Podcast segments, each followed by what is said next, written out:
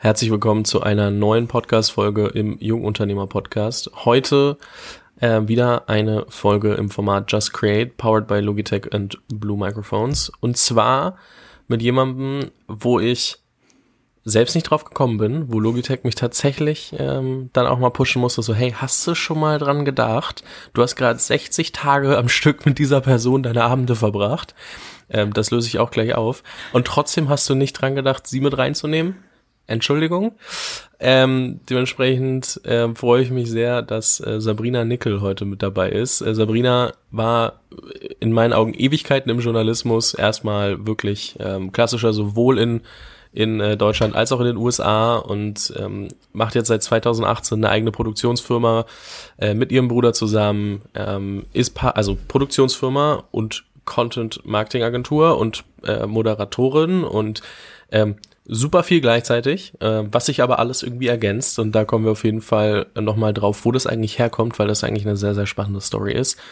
Und ja, die 60 Tage, ähm, ich weiß nicht, wer es alles mitbekommen hat, hoffentlich jeder, ähm, haben wir tatsächlich immer abends äh, Bedtime Talk gemacht auf Clubhouse.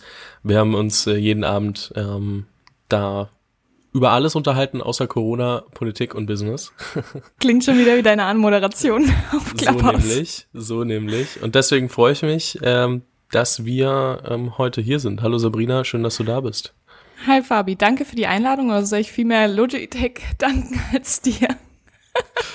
nee, ich freue mich riesig, dass wir es jetzt endlich mal wieder schaffen, gemeinsam vors Mikrofon irgendwie zu gehen, weil tatsächlich fehlt mir sowohl Clubhouse als auch unser Bedtime Talk, als auch du, als auch Thomas. Und irgendwie schaffen wir es jetzt seitdem nicht mehr, uns zumindest zu hören. Und getroffen haben wir uns im realen Leben tatsächlich ja auch noch gar nicht.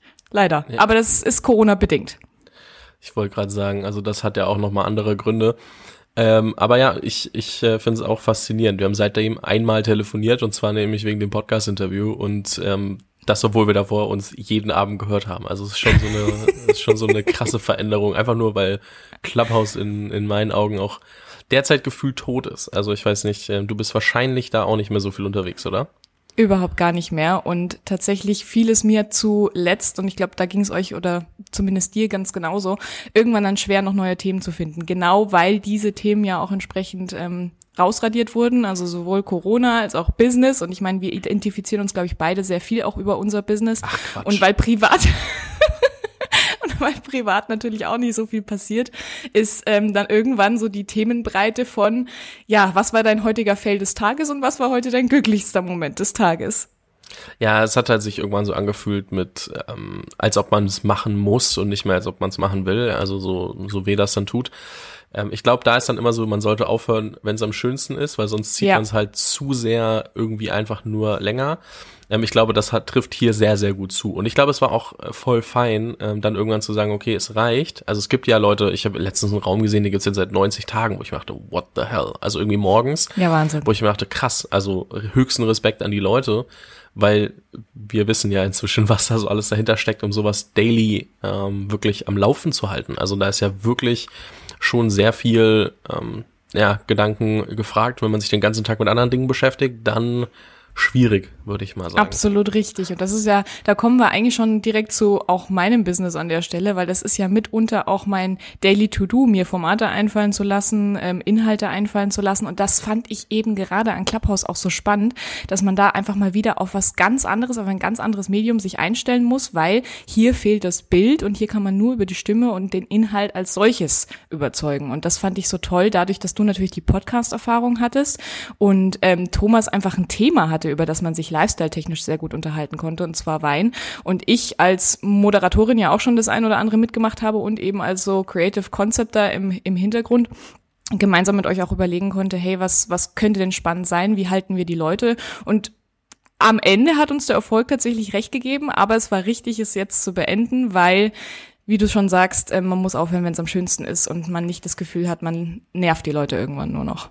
Und so geht's bei jedem Inhalt wir haben wirklich gerade so ein schönes Klischee, das wir aufbrechen können, äh, beziehungsweise vielleicht auch nicht, weiß ich noch nicht, da bin ich gespannt. Du sagst gerade, okay, ähm, bei, bei Clubhouse ist es nur die Stimme, bei mhm. vielen äh, Moderationsjobs, die man so mit, mit Video und Bild sieht, ist es ja nicht so.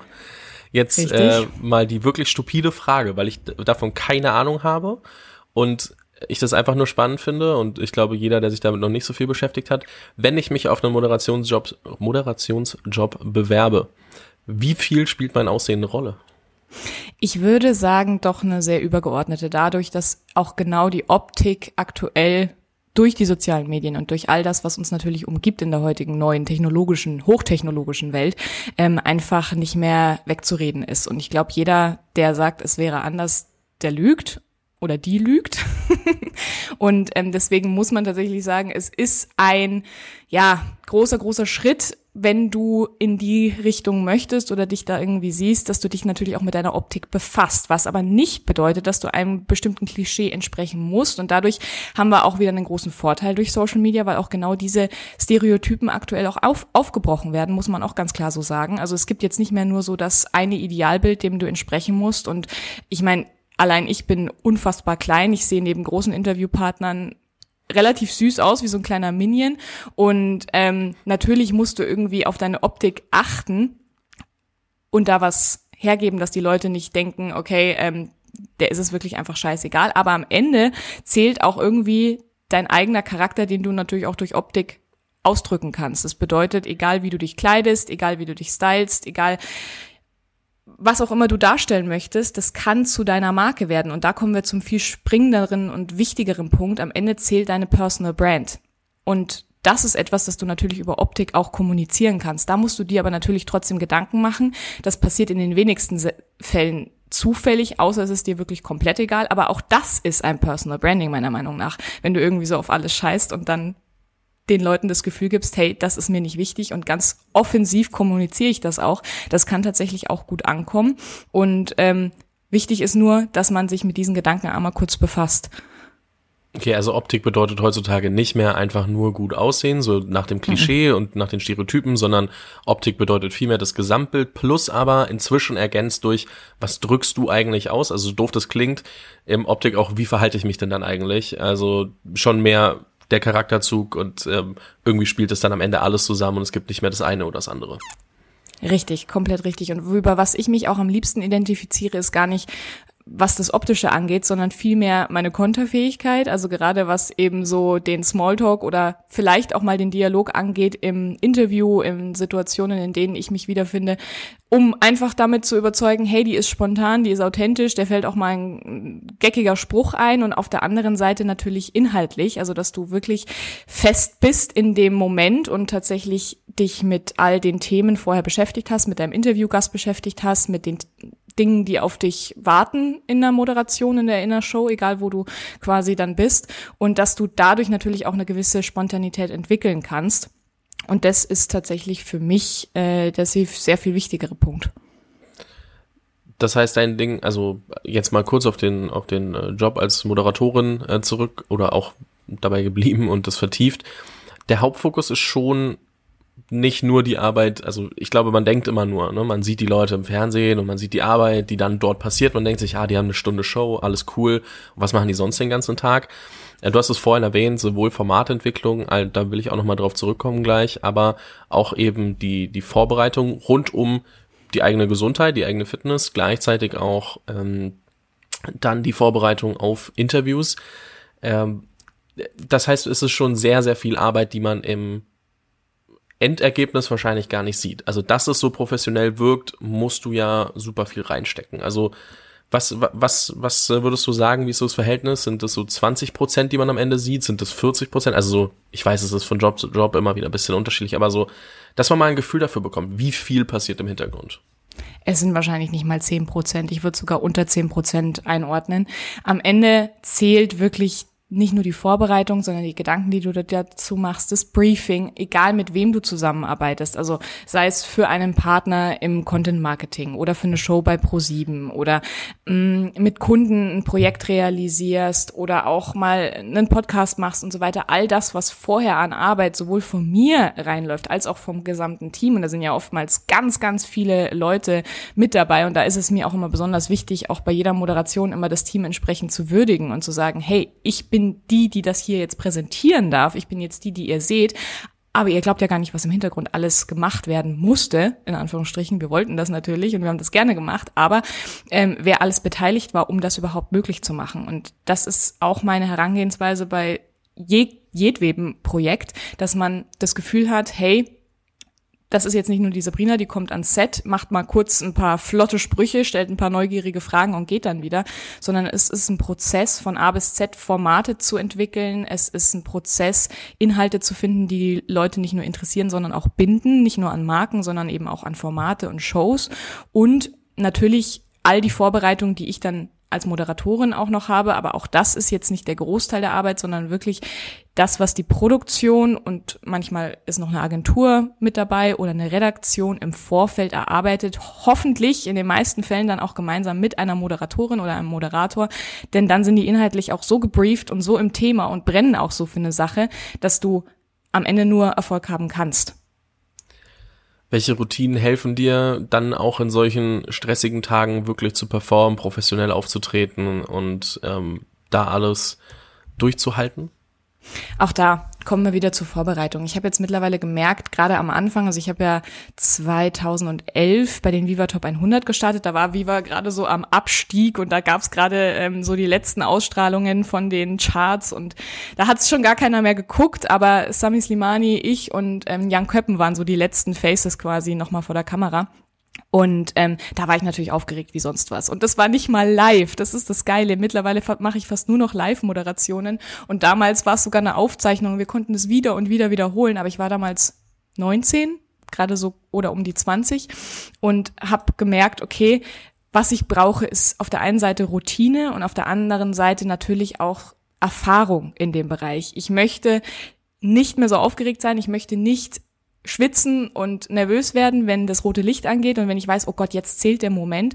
Und das habe ich geschafft. Also das war eins meiner kleinen Meilensteinziele, die ich mir gesetzt habe, dass man so viel Erfahrung irgendwann hat, dass einem, egal was passiert, ob es während einer Live-Show ist, während einer Produktion, dass einen nichts mehr rausbringen kann, weil man alles irgendwie schon mal gesehen hat oder inhaltlich so vorbereitet ist und alles so sitzt und man einfach weiß, wer einem da gegenübersteht und was gerade passiert, dass man auch auf alles reagieren kann. Und da kommen wir wieder zurück zur Konterfähigkeit, dass du natürlich auch auf unvorhersehbare Situationen mit einem lustigen Spruch reagieren kannst und was in der heutigen Zeit auch immer wichtiger ist, ist, dass du es nicht einfach professionell versuchst zu überspielen wie so Nachrichtensprecher. Das ist, glaube ich, das einzige Format, an dem man das noch so ein bisschen beobachten kann, dass gerade NachrichtensprecherInnen sehr ähm, professionell bleiben wollen auch. Und das ist wahrscheinlich auch so das Ziel der Produktion und am Ende des, des ganzen Formates. Aber ansonsten möchte keiner mehr diese überprofessionalisierten ähm, Gesichter sehen, die gar keine Persönlichkeit zeigen, gar keinen Charakter durchscheinen lassen. Und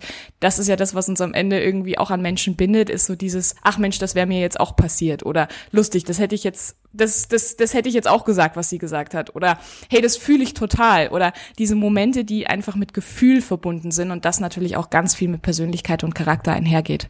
Mhm. Das heißt, ähm, du nimmst das dann eben auch auf, also wie so diese Konterfähigkeit eben und nimmst sich dann einfach auch mal selbst auf die Schippe, wenn was passiert, anstatt, oh, ja. ähm, anstatt jetzt einfach so zu tun, als wäre nichts gewesen. Das musst du doch am besten wissen, Fabi. Am Ende habe ich bei jedem Bedtime-Talk gerade gegen Ende immer von einem Fail des Tages erzählt. Irgendwann sind mir dann die Fails schon gar nicht mehr eingefallen, weil es vielleicht auch so viele am Tag waren. Ähm, zur Info, ich bin jetzt heute Morgen, es ist jetzt gerade mal 10 Uhr und ich bin schon in der Glasscheibe getreten, habe meine AirPods Pro gerade fallen gelassen und die waren kurz kaputt. Und ähm, tatsächlich wurde gerade noch ein Projekt abgesagt bzw. komplett verschoben, das eigentlich jetzt schon in zwei Tagen angestanden wäre. Und solche Fails brauchen eine spontane Reaktion und vor allem auch ein wahnsinnig gutes Krisenmanagement. Und ich bin meine größte Krise. Ich bin selbst meine größte Krise und genau deswegen muss ich auch mit solchen Situationen klarkommen, weil wenn ich mit mir selbst leben muss und das tue ich tagtäglich, dann muss ich auch auf solche Situationen gut und lustig reagieren können. Und das Ding ist, ich lache am besten über mich selbst, weil mir passieren so viele Dinge pro Tag. Ähm, das ist besser als jedes Sitcom. War das schon immer so? Also, weil du meintest, du musstest auch damit, also ich finde, das gehört ein bisschen zusammen mit dem Thema nicht mehr auf, äh, aufgeregt sein, weil man eben dann dazu lernt, dass diese Fehler normal sind und dass man die auch gut spielen kann und dass es da eigentlich ähm, auch voll okay ist, die einfach wieder aufzugreifen. Ähm, hast du das einfach mit der Zeit gelernt, äh, weil du die Erfahrung hattest, oder gab es irgendwelche anderen Kniffe, ähm, womit du gelernt hast, sich nicht mehr selbst zu ernst zu nehmen, sage ich jetzt mal? Mm, was mir geholfen hat, ist erstmal das Bewusstsein darüber zu entwickeln, dass egal welcher Fehler dir unterläuft und ob es eben ein kleiner Fail ist, ein kleines Missgeschick, dass du eine Glasscherbe trittst oder dass es auch im Business mal passiert, dass dir irgendwas, dass irgendwas drunter und drüber geht oder irgendwas nicht so klappt, wie du dir es vorgenommen hast oder vorgestellt hast, dass es meistens, wenn es selbstverschuldet ist, ähm, eine Frage von fehlendem Fokus ist. Und wenn der Fokus fehlt, beziehungsweise du dich auf andere Dinge konzentrierst und du zu viele Dinge auf einmal machst, dann passieren Missgeschicke. Und das muss ich im persönlichen, privaten Leben immer wieder feststellen, dass genau dann auch das Glas runterfällt und die Glasscherbe, auf die ich gerade getreten bin, das Glas ist mir vor vier Tagen runtergefallen und dann habe ich die Glasscherben nicht ordentlich weggemacht. Naja gut, der Fokus war halt nicht da. Ich hab, war mit zehn Dingen wahrscheinlich gleichzeitig beschäftigt, habe nebenbei noch telefoniert und dann lag da jetzt noch eine Glasscherbe, auf die ich jetzt später getreten bin. So, selber schuld. Und ganz ehrlich, wer, wer kann denn da jetzt noch irgendwie sauer werden, sondern da muss man doch einfach ganz ehrlich sagen, okay, blöd gelaufen, selber schuld, das nächste Mal mache ich es besser und am besten drüber lachen, weil, und das ist der nächste Punkt, ich bin sehr sorgsam, was meinen Energiehaushalt angeht. Und ich spreche jetzt nicht von spiritueller Energie, sondern ich spreche von meiner Energie, die ich pro Tag zur Verfügung habe. Ich habe, ich sehe das so ein bisschen wie so ein Energiekonto, auf das ich jeden Tag zurückgreifen kann. Und wenn ich merke, heute laufen mehrere Dinge schief und ich könnte mich jetzt am Stück aufregen darüber, dann hätte ich ja mein Energiekonto bis Mittag oder wahrscheinlich schon sogar Vormittag schon geleert und könnte dann den restlichen Tag überhaupt nicht mehr performen.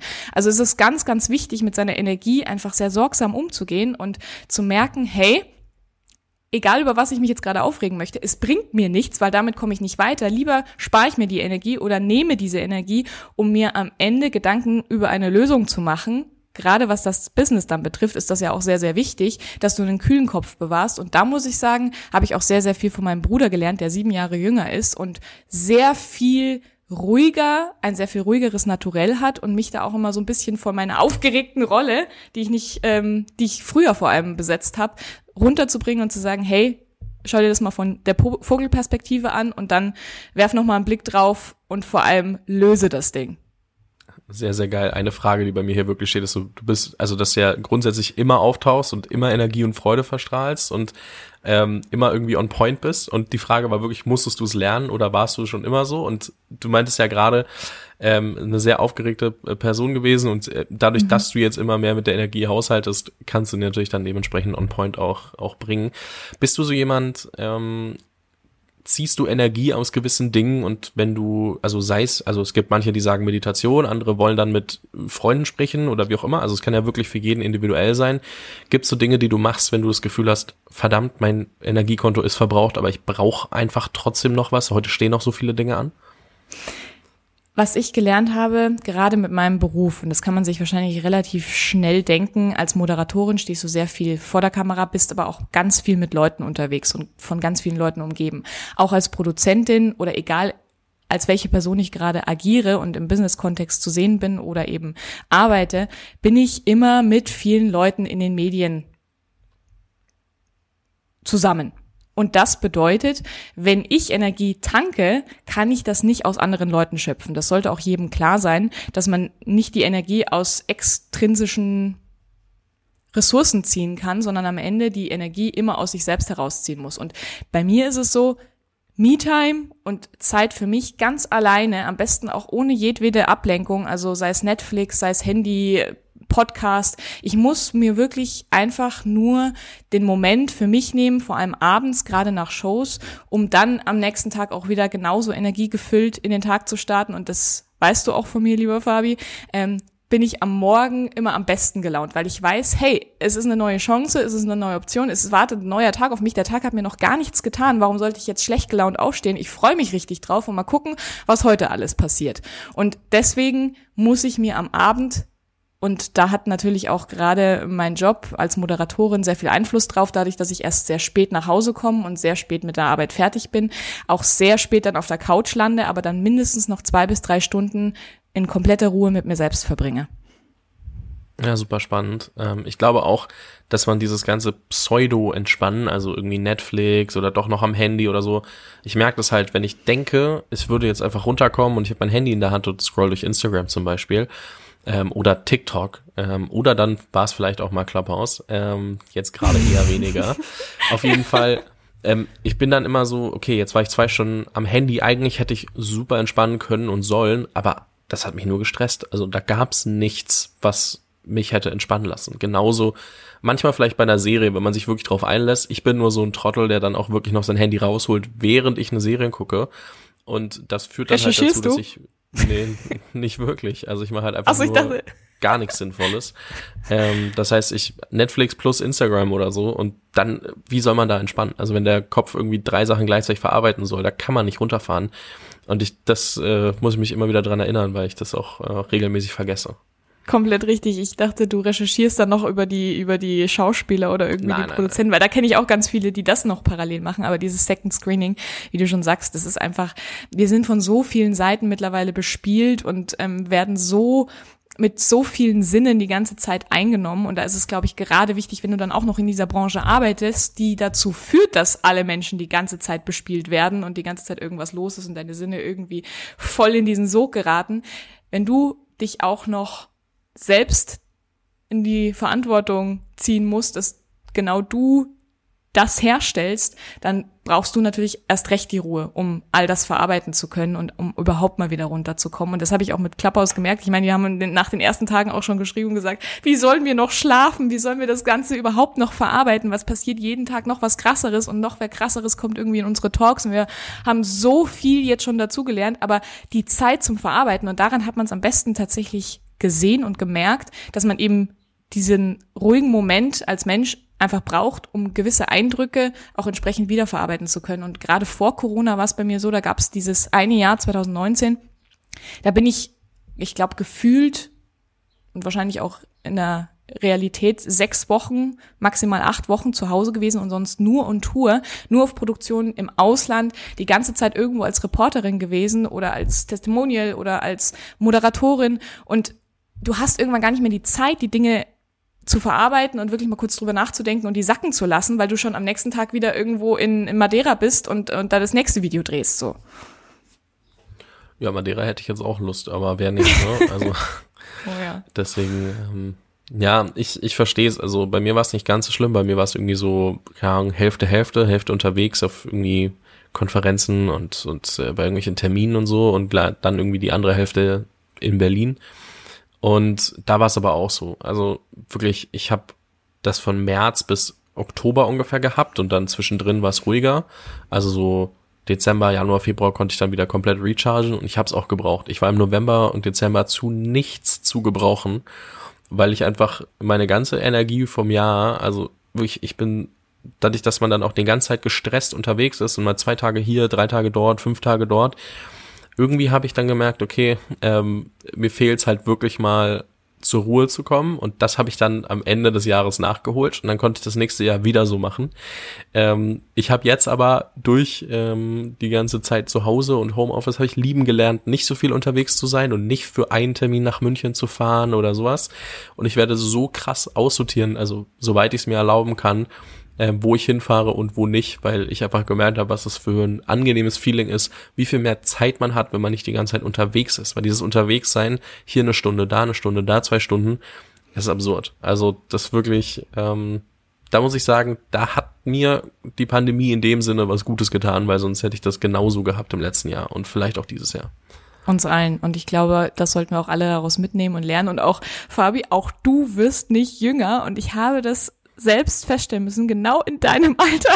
er guckt mich schon wieder so an. Der Thomas und mich machen so gerne Scherze darüber, dass äh, äh, Fabi unser Küken in der Runde war, weil Thomas und ich gleich alt sind und eben ungefähr vier Jahre älter als du. Und da muss ich immer mal wieder den Spruch bringen. Es tut mir leid. Nein. Soll ich dir sagen, dass fünf sind oder bist du mit vier zufrieden? ich, ich wollte nur fragen. Wie alt bist du? 24, oder? 24, ja. Und ja, Thomas ich, ich bin, ich bin, ja, aber ich bin noch ein bisschen jünger als Thomas zumindest. Ich bin 28. So viel zum Thema, wir sind gleich alt. Ja, ja, da musst du schon ein bisschen. Waren's, waren's. So. Genau.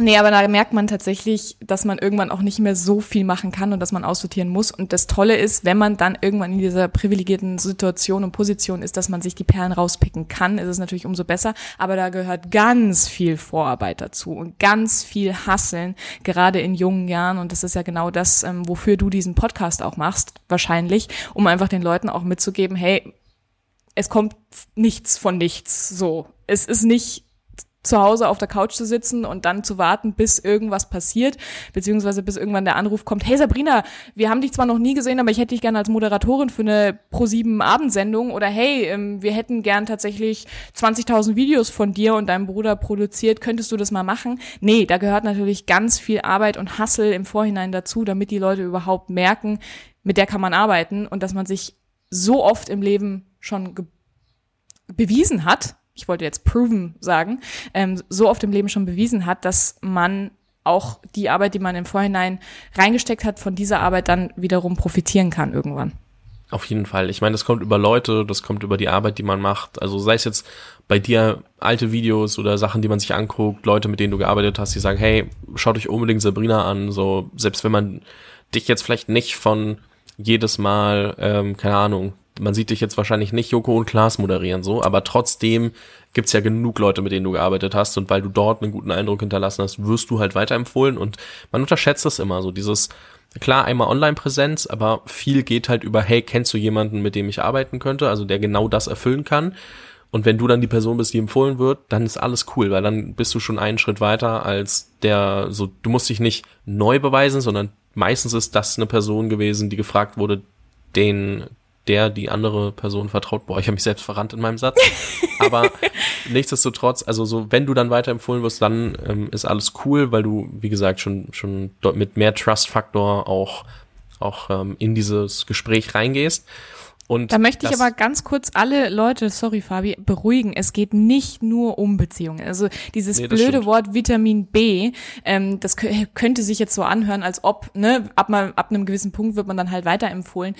Ich muss dazu sagen, ich kannte niemanden in den Medien. Ich bin da komplett als Newbie mit also grün hinter den Ohren reingestartet. Meine Eltern machen auch was komplett anderes. Ich hatte keine Freunde in dieser Branche. Ich komme vom Land, bin nach München gezogen und musste erstmal so einen Anfangspunkt finden. So. Und 100 Um das zu tun, brauchst du auch erstmal kein Vitamin B oder irgendwelche Leute, die dich empfehlen könnten oder würden. Darauf zu warten ist auch kompletter Quatsch, weil da kann man sein Glück größtenteils sogar selbst in die Hand nehmen.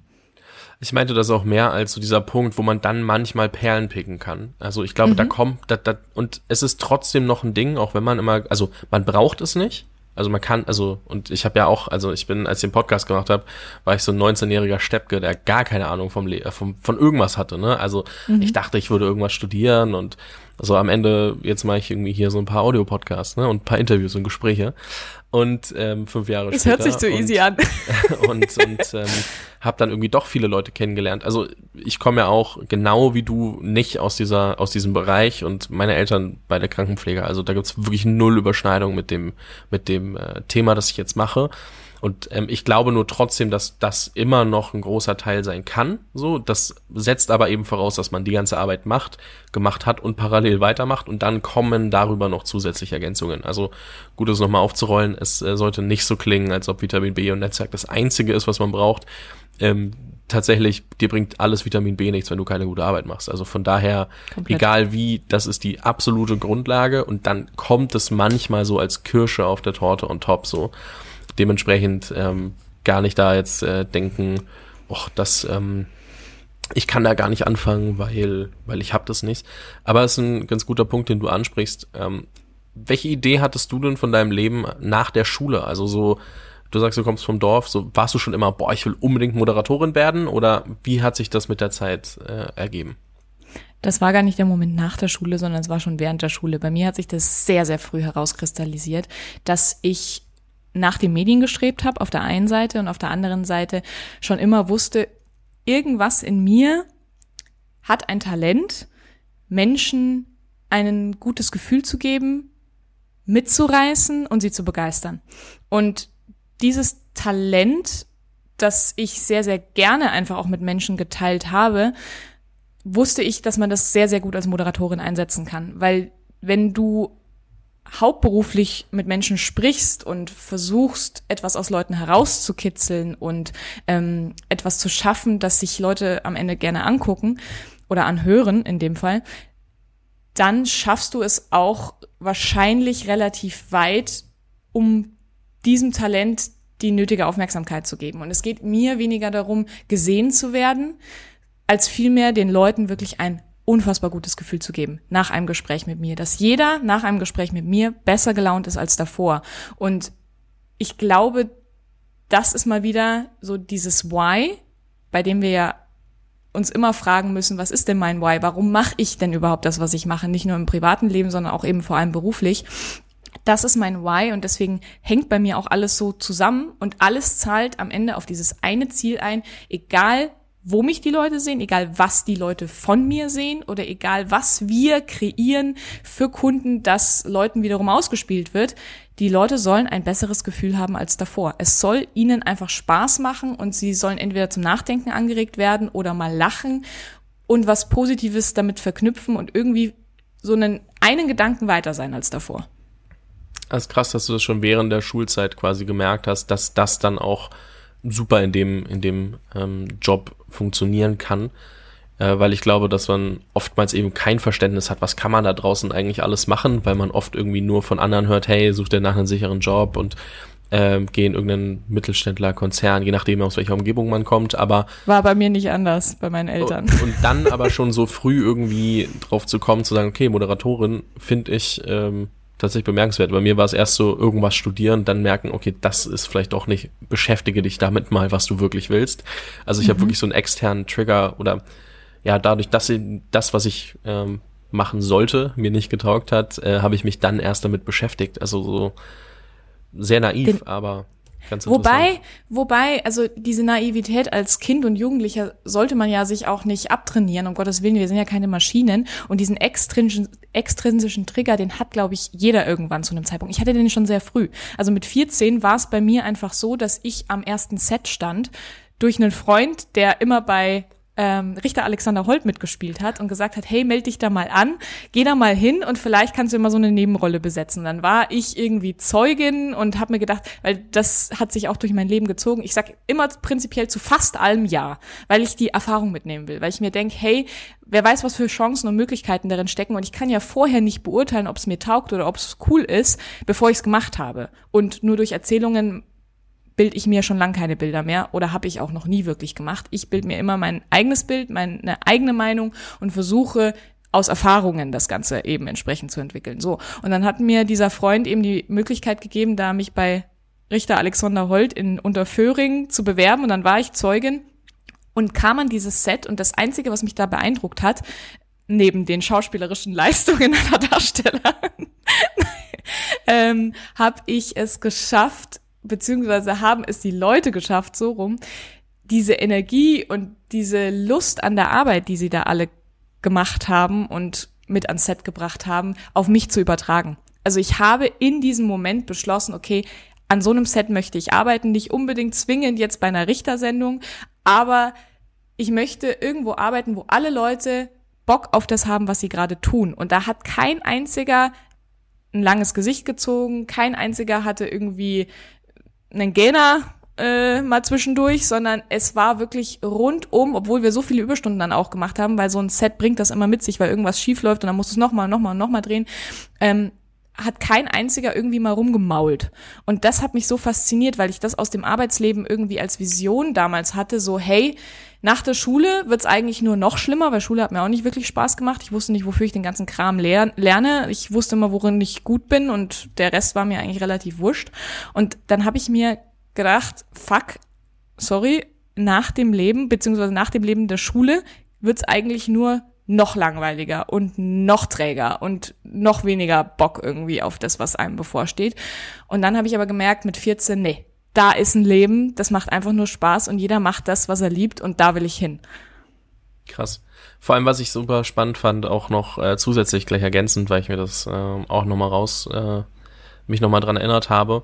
Du hattest mal erzählt, wie du an die ganze Sache am Ende rangegangen bist. Also es kam dann, glaube ich, ein bisschen später und jetzt nicht direkt mit 14, aber du hast ja sehr genau angeguckt, ähm, was erfolgreiche ModeratorInnen ähm, so machen und äh, was die ausmacht und dann überlegt, wie du es selbst am besten äh, umsetzen kannst und ähm, so eine Sache, die dir aufgefallen ist, ähm, egal ob es ein Jauch ist, ein Gottschalk etc., die haben alle eine eigene Produktionsfirma. Das erklärt vielleicht, wie, wie Nickel Media zustande gekommen ist.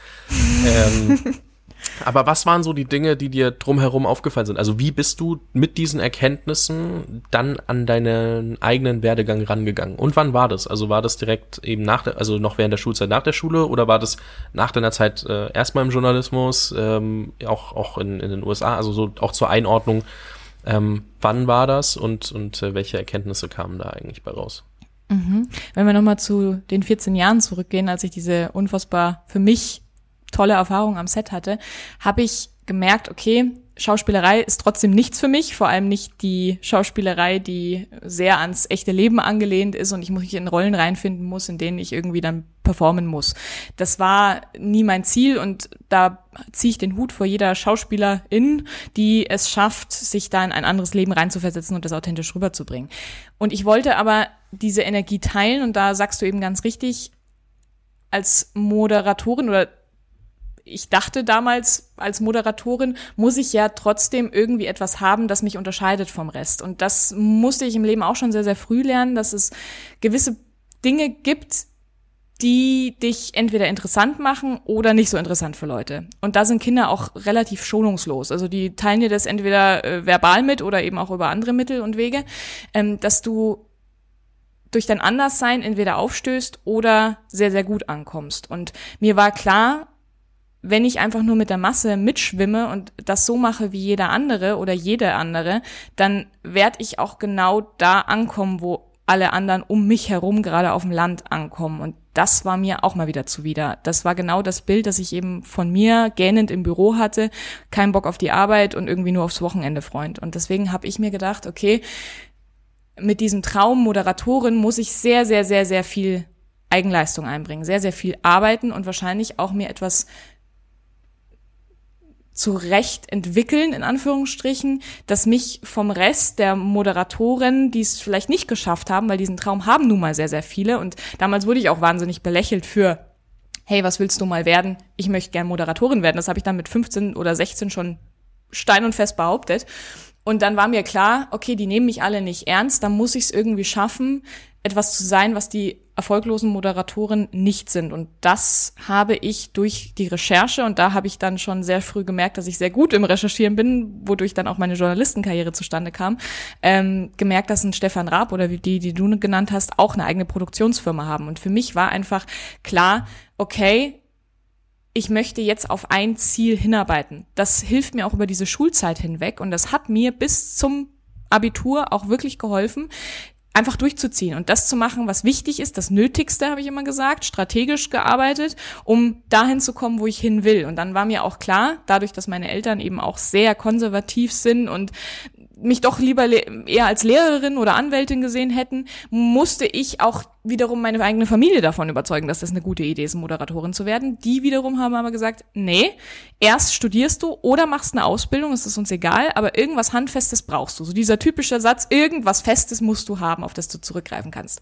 Und ähm, ich würde es bei meinen eigenen Kindern wahrscheinlich nicht anders machen. Am Ende des Tages hat es mich aber vor allem eins gekostet und das war Zeit. Diese Zeit hätte ich noch viel besser investieren können, obwohl ich neben meinem Studium schon dann sofort mit dem ersten Semester angefangen habe, bei Focus Online zu arbeiten und als Journalistin Journalistin tätig zu sein, hätte ich natürlich noch viel mehr Zeit gehabt für meinen Traum, jeden Tag zu arbeiten und noch mehr zu tun.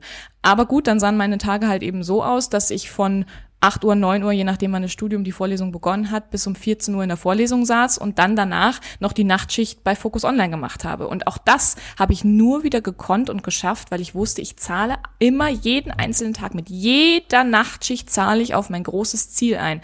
Und dieses Ziel hat mir über so viele Zeiten hinweg geholfen und über so viel Mist, den man auch erlebt, über so viel unfassbar krasse Arbeit und so wenig Schlaf am Ende auch des Tages, dass man weiß, wenn ich es wenn ich's wirklich will, wenn ich mich jetzt wirklich durchbeiße, dann schaffe ich es auch irgendwann. Und dieser Glaube ist irgendwann so fest in dir, dass du wirklich jeden Tag nur noch das tust, was dich deinem Ziel näher bringt. Auf jeden Fall kann ich 100% unterschreiben. Äh, ich habe mir vorhin witzigerweise ein ähm, bisschen beim Googlen ein paar deiner Focus Online Videos angeguckt. Äh, oh kann ich auf jeden Fall äh, jedem empfehlen, der sich das mal ähm, anschauen möchte. Ich verlinke gern ähm, Sabrinas Focus Online Profil ja, in der Beschreibung. ähm, ich habe gesehen, ihr habt da sogar letztens erst, also ich glaube mehr, mehr, ich weiß nicht, ob das dann Tobi war oder du, also Tobi ist ja dein Bruder, nur weil mhm. wir den Namen glaube ich noch nicht genannt haben. Ähm, ich glaube, ihr habt sogar letztens noch was gepostet, so irgendwann äh, jetzt vor ein paar Wochen habe ich gesehen. Ähm, fand ich äh, amüsant.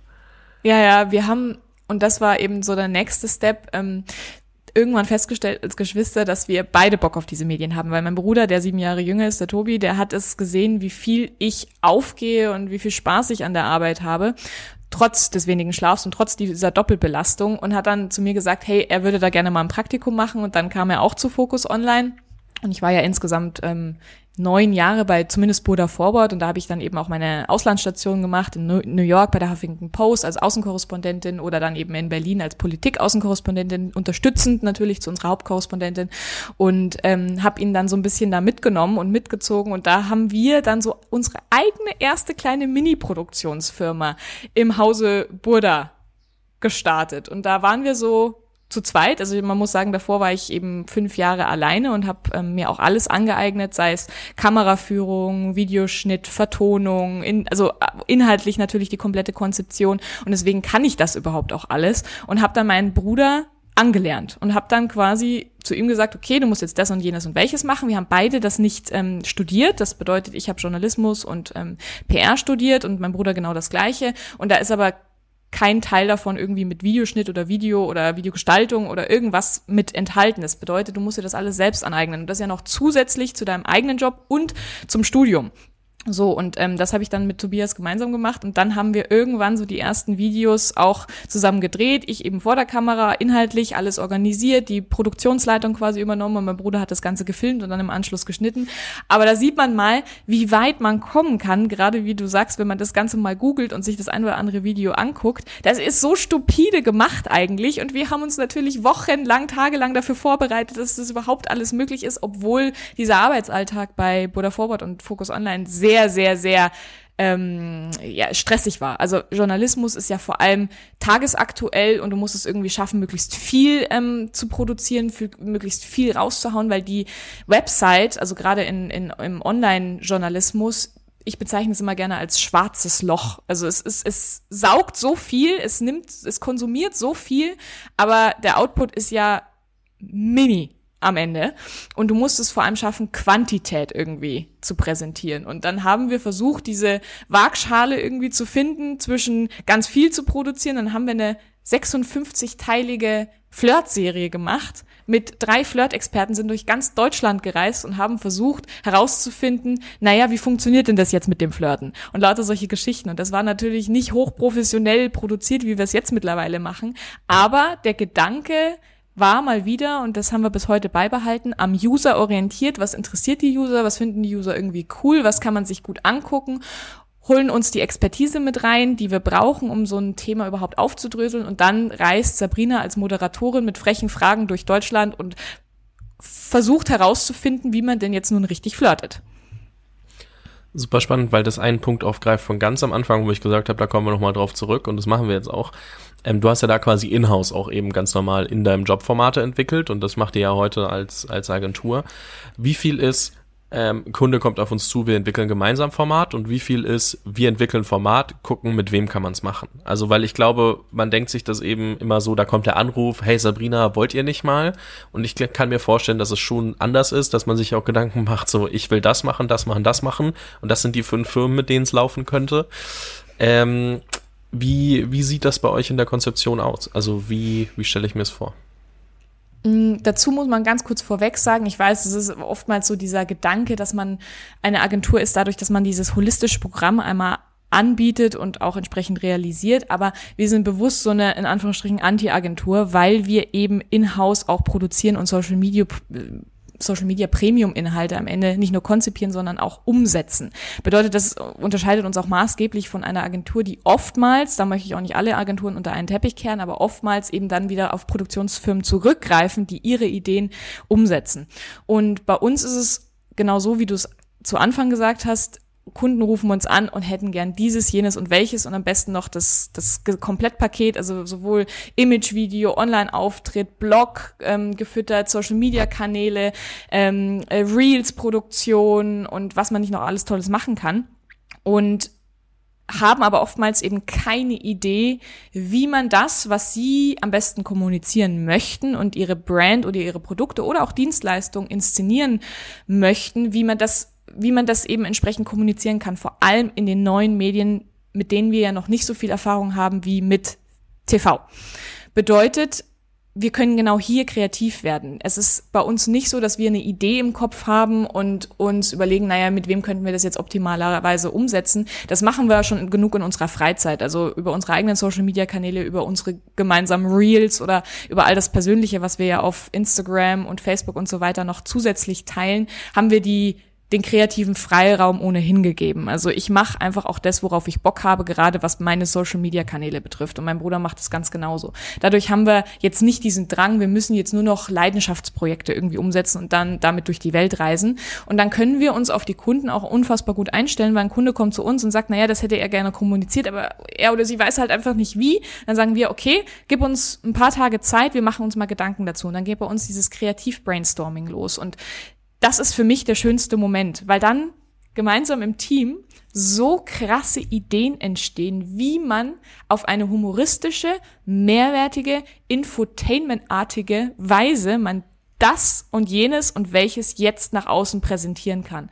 Und da bin ich natürlich auch sehr gesegnet durch meinen Inner Circle, dass alle irgendwie mit Medien zu tun haben, in den Medien arbeiten und jeder irgendwie da ein Berufsfeld abdeckt und du immer weißt, wen du anrufen musst, wenn du mal wieder Inspiration brauchst oder wenn du gerade mal hängst. Und das Tolle ist, das holen wir uns natürlich auch immer mehr jetzt selbst ins Team. Dadurch, dass wir jetzt schon vier Leute sind, haben wir natürlich jederzeit die Möglichkeit, kreativ zu werden und dann anfangen, anzufangen, brainstormen und vor allem dann auch zu konzeptionieren. Und das ist eben meine Hauptaufgabe. Das, was bei uns im Kopf an Chaos irgendwie gerade rausgekommen ist, in eine einigermaßen coole Form zu bringen, mit dem Kunden abzustimmen und ihn davon oder sie davon zu überzeugen. Und das liebe ich. Da kommt wieder meine Moderationserfahrung auch sehr, kommt mir sehr zugute, dadurch, dass ich dann die Leute begeistern muss für unsere Ideen. Und das schaffen wir immer sehr, sehr gut durch die, den kreativen Ansatz, den wir haben und durch die, ja, durch die verbalen Fertigkeiten, die ich am Ende habe, das auch entsprechend zu transportieren, weil das fehlt oftmals natürlich einer, der ein oder anderen Produktionsfirma, die Ideen, die man möglicherweise hat, dann an den Kunden zu bringen und zu liefern und zu sagen, na ja, wie sieht es dann aus, ohne dass ihr es jetzt gesehen habt? Ja, verkaufen und, und, und Storytelling, um das darzustellen, ist schon nicht verkehrt in so einer. Also egal, was man macht, also egal, ob man sich selbst verkaufen muss oder dann irgendwie einem, mit einem Kunden äh, im Gespräch steckt, es ist schon ähm, unfassbar wichtig und ähm, das glaube ich genau das, was du sagst. Ähm, aber genauso ist auch ähm, out of the box mit Ideen aufkommen. Das, da hilft es dann, wenn man eben ein Team aus verschiedenen Kreativen hat, dann jemanden oder dann das gemeinsam kanalisieren kann, ähm, um zu gucken, was davon sollte hängen bleiben. Ähm, ich Und das, das Gefühl, ist auch Sorry. Entschuldige, ja. jetzt habe ich dich unterbrochen. Das ist nur ein ganz wichtiges Learning, das ich auch nochmal mitgeben muss. Man stößt irgendwann an eine gläserne Decke. Man kann sehr viel alleine machen. Man kann unfassbar viel aus dem eigenen Quark kommen und selbst reißen.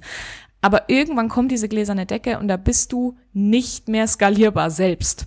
Das bedeutet auch Ideen, Kreativität, Realisierbarkeiten, Umsetzungen und all das, dazu gehört immer ein wahnsinnig starkes Team und da zähle ich tatsächlich auch so Leute wie die Familie mit ein, die dich einfach unterstützt, die irgendwann merkt, hey, wir geben ihr jetzt die Zeit, wenn sie jetzt an Ostern nicht kommen kann oder die Freunde, die einfach auch Verständnis haben dafür, dass man mal einen Termin spontan absagen muss, weil die hat ja diesen einen Traum. Sie möchte das und das realisieren und das dann auch entsprechend natürlich der Familie und den Freunden und jedem mitzuteilen, der einem nahe steht, ist so unfassbar wichtig, um den Support, die Unterstützung und natürlich auch all das zu bekommen, wovon man dann später so wahnsinnig profitiert.